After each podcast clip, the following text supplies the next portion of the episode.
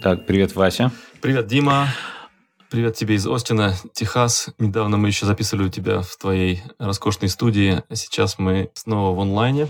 И я, я гуляю по Остину. Тут солнце, э, народ купается в речке и в теньке, читает книжки. Вот и ты хотел, по-моему, поговорить. Я как, как раз, да, я тут углубился в книжки. У меня, потому что есть маленькое хобби, про которое, ну, я уже рассказывал, мне кажется, я... Изначально оно пошло, потому что я писал в журнале и хотел рассказывать про книжки, которые которые я прочитал, ну, журнал я вел там на русском языке, сейчас там почти не пишу, сейчас в Телеграме. Может. Я хотел писать про книжки, которые я прочитал на русском, а многие книжки, которые их не было в переводе, или я там находил перевод, а перевод кошмарный, и там даже название неправильное, и там все выглядело ужасно, эти обложки кошмарные. Я решил делать свои обложки. И у меня такое хобби получается, что я беру, я нахожу оригинальное первое издание книги, на каком языке она была сделана, и эту обложку делаю делаю по-русски. Ну, такое хобби. Это, я тут недавно увлекся и там добавил в эту в свою коллекцию. У меня там больше 60 этих обложек.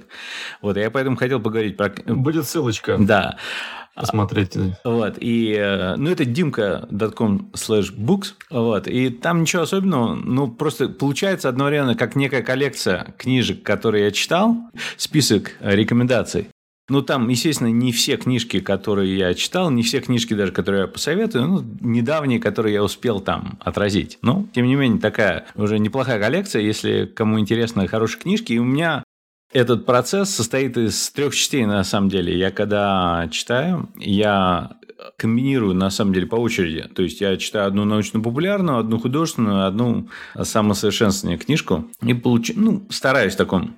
Вот. И, но люди стали же много читать. И у меня процесс, я с детства читал. А, в детстве я любил читать, но я читал меньше, чем сейчас. А сейчас, потом я постепенно стал читать больше и больше с каждым годом. Стал постепенно переходить на электронные книги, на аудио. Сейчас много аудиокниг. И бывает часто, что какая-то книжка сложная, и я хочу ее и слушать одновременно, и читать в электронном виде или в бумажном. Но покуда из-за путешествий бумажное стало сложнее, ну, с детьми я читаю много бумажных книг. Как у тебя с этим? Значит, я, поскольку у меня минималистичный набор э, моих э, аксессуаров и, и места у меня мало из-за путешествий с легким багажом, я предпочитаю иметь одну бумажную книжку с собой, которую я читаю. Когда я дочитываю, я кому-то передаю ее, либо какой-то вкладу Такие я вижу в Штатах, да и в э, Бразилии я видел. Такие домики, библиотеки есть, куда можно положить одну книжку, забрать другую.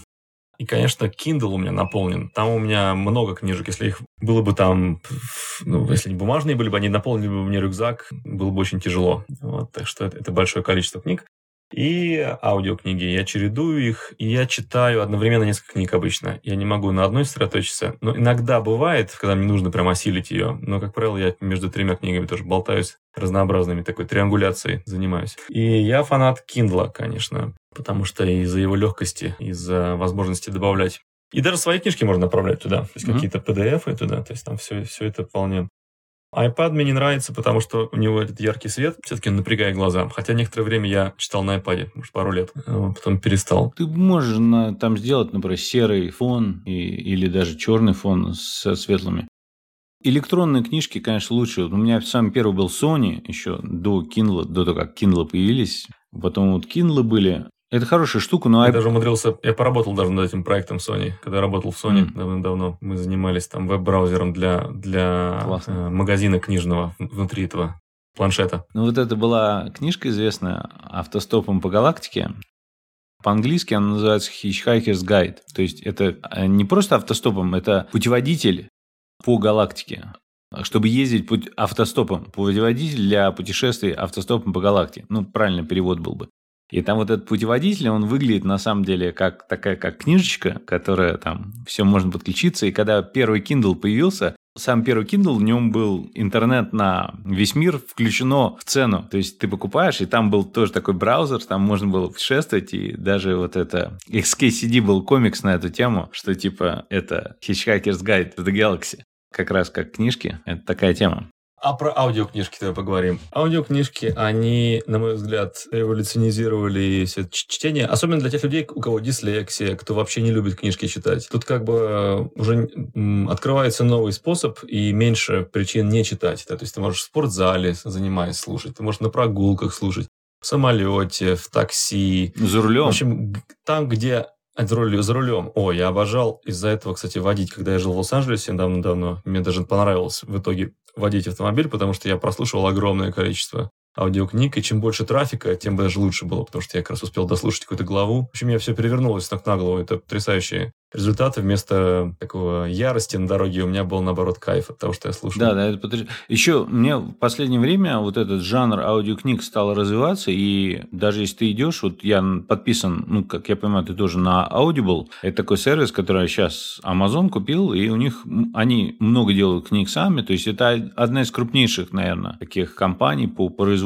и ну, продаже аудиокниг. И там я уже в последнее время смотрю, кто чтецы, потому что какие-то книги э, разница есть. Кто читает, и потрясающие есть. И некоторые книги, вот, например, одна из моих самых любимых книг по фантастике научной, это проект Ава Мария, она вышла сначала как аудиокнига. И она, понятно почему, потому что там по сюжету очень много чего происходит как аудио. И там потрясающий такой чтец Рэй Портер, он там читал мои другие любимые книги. Мне в целом это очень нравится. И часто можно гораздо больше. То есть тебя аудио книга добавляет дополнительно как бы измерения. То есть разные голоса могут быть, потому что профессиональные вот эти чтецы, они офигенно некоторые читают.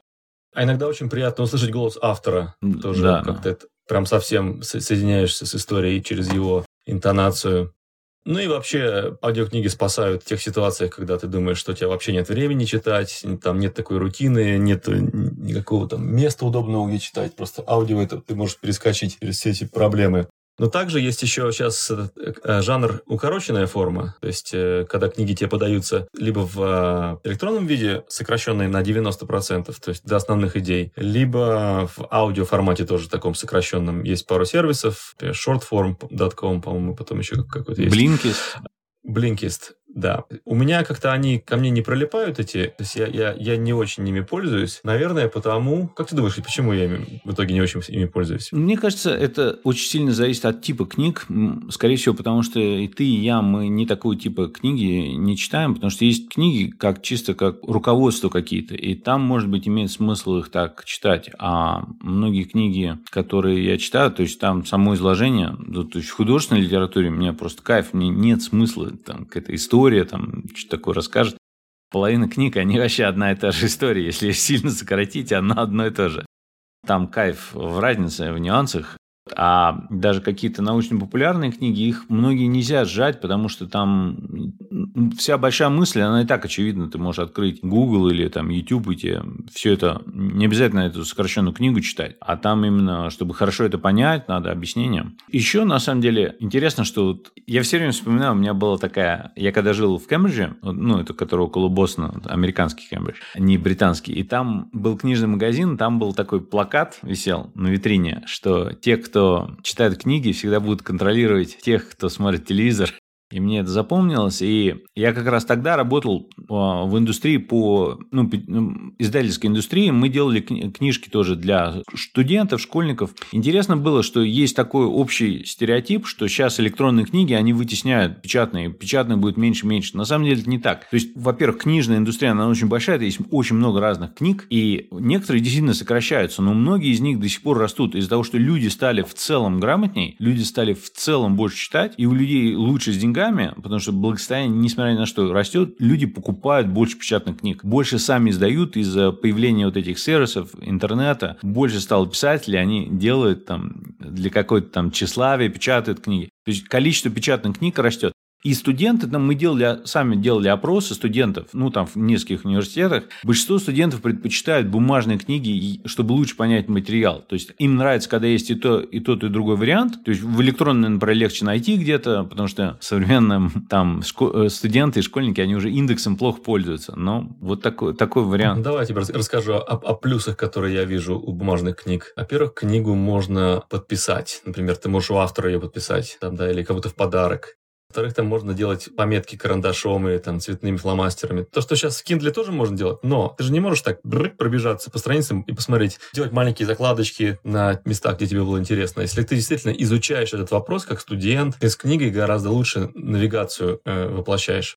Потом у книги есть приятное тактильное чувство. Она пахнет, она шероховатая. И параллель, которую я провожу, почему виниловые грампластинки до сих пор не изжили себя, а наоборот даже как-то они, ну, определили CD уже, то CD умерли, а винил вернулся по сравнению, это то, что у них есть э, цветные красивые обложки, которые тоже хочется рассматривать, да, их... Э, вот почему ты начал вот как раз с обложек, да, сегодня говорить, что тебя привлекают обложки. На Kindle обложки, они как-то даже не, не второстепенная, как третьестепенная роль у них. Они просто на витрине веб-сайта показываются. А уже в процессе книги, ты когда берешь с полки Kindle, ты не берешь красную или зеленую или серебристую какую-нибудь суперобложку. Ты берешь просто какой-то заезженный черный девайс с царапинами. Вот как-то вот. Интересно. Я еще вспомнил, Amazon же открыл в Америке несколько своих книжных магазинов, которые построены по совсем другим принципам. То есть они наполняют эти магазины не какой-нибудь там executive bar или кто-то там, кто от, ответственный человек, они просто знают, какие книги лучше продаются, они там продают, там, положим, 2000 самых популярных книг. И это как бы очень интересный эффект. И еще что особенно в этом магазине, потому что в обычном книжном магазине ты заходишь, там все книжки стоят, что ты видишь только корешки, а в амазонском магазине ты видишь сами обложки, они стоят лицом Ты имеешь в виду в физическом, в физическом Амазоне? Потому что так, как ты привык видеть на Амазоне. Да, да, в физическом Амазоне, вот они там продаются вот именно, может прийти, полистать там и все.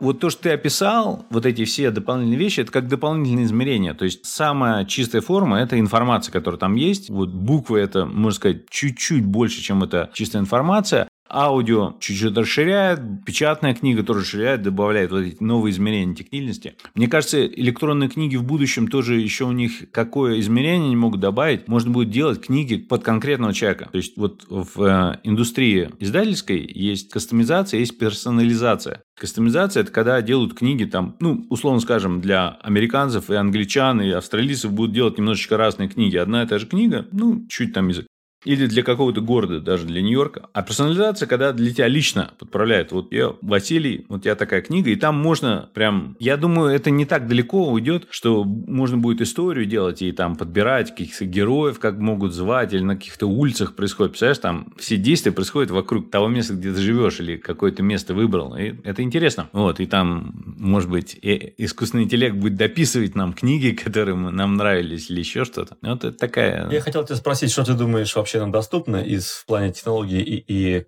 что еще можно придумать? Ну, ты сейчас немножко это описал, да, а может быть, не за горами и материалы, которые имитируют тактильность и текстурность книги, которые будут менять текст по желанию на страницах. Может быть, тебе не нужны все страницы? Например, так бесконечное переворачивание доступно. То есть ты можешь все время как-то книжку переворачивать страницы, она не там не, не, не кончается оно все равно, вот то, что вот смотри, на телефонах электронные клавиатуры заменили физические. Многие вещи там даже сейчас на физические кнопки, часто они вот как трекпэд на макбуке, он, это уже не кнопка, это просто поверхность, которая не двигается, но там есть хаптик, вот этот движок, который тебе создает иллюзию с книгами, может быть, тоже. То есть, я думаю, вот эти дополнительные вещи, которые ты можешь привнести в книги, они дадут тебе дополнительное ощущение.